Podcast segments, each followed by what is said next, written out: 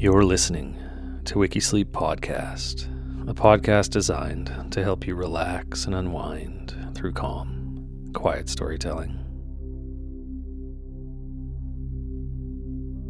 I'm your host, Adrian Sala.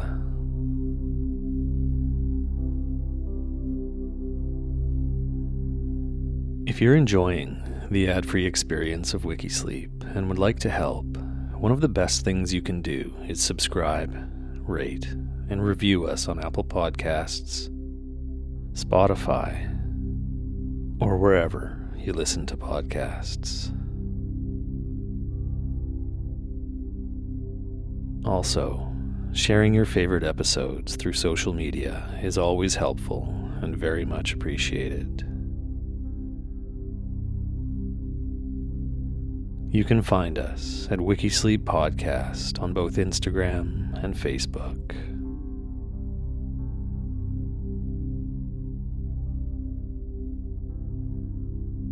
As we begin, I recommend settling in by taking a few slow, deep breaths.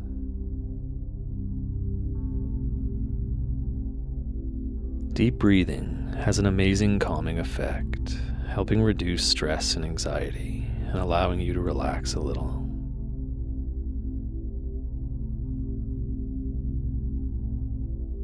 To do this, simply breathe out all the way, emptying your lungs and abdomen.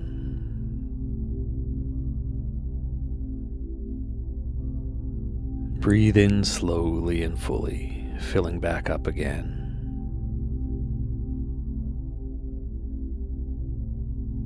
At the top of your breath, pause for a moment before breathing out and emptying again.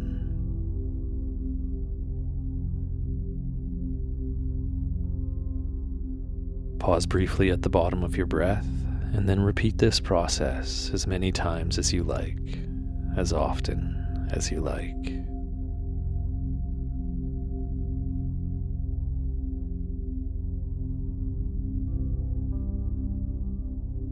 Today's story Gabriel Garcia Marquez.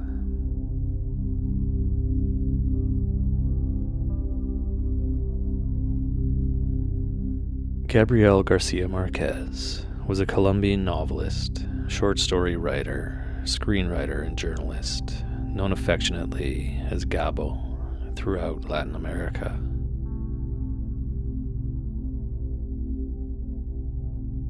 Considered one of the most significant authors of the 20th century, particularly in the Spanish language, he was awarded the Nobel Prize in Literature in 1982.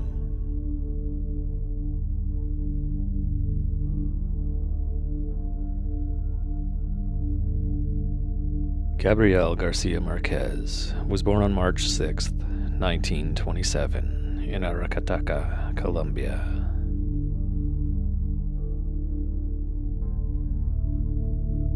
Soon after he was born, his parents moved to Barranquilla, and young Gabriel was left with his maternal grandparents, who raised him for nearly 10 years.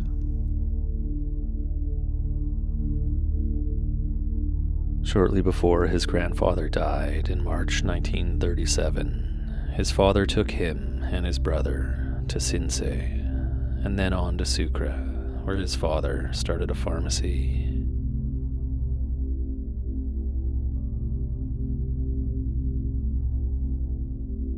When his parents fell in love, their relationship was met with resistance from his grandfather, the colonel. Gabriel Eligio Garcia was not the man the colonel had envisioned winning the heart of his daughter.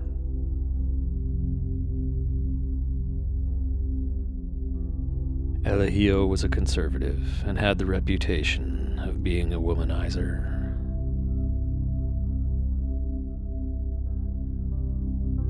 He had wooed Louisa with violin serenades, love poems, countless letters, and even telephone messages after her father sent her away with the intention of separating the young couple.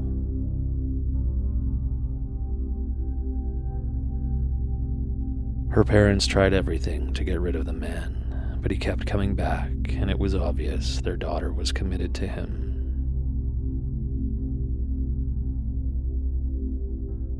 Her family finally capitulated and gave her permission to marry him.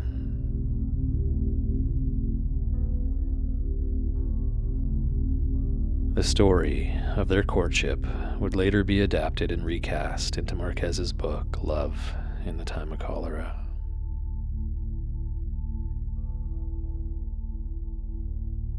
Since Garcia Marquez's parents were more or less strangers to him for the first years of his life, his grandparents influenced his early development very strongly.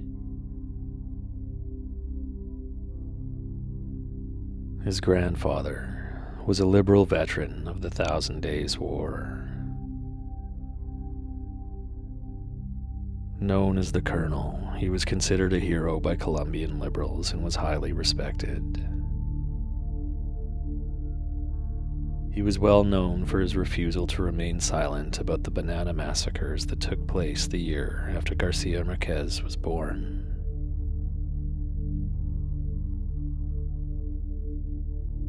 Garcia Marquez described the colonel, his grandfather, as his umbilical cord with history and reality, and that he was also an excellent storyteller.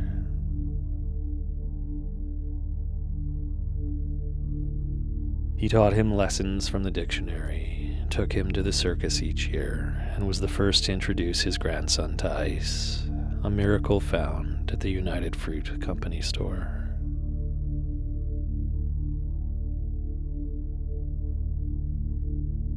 He would also occasionally tell his young grandson, You can't imagine how much a dead man weighs.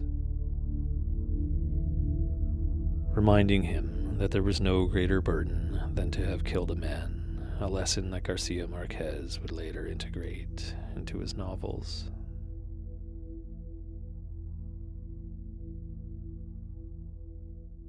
His grandmother played an equally influential role in his upbringing. He was inspired by the way she treated the extraordinary as something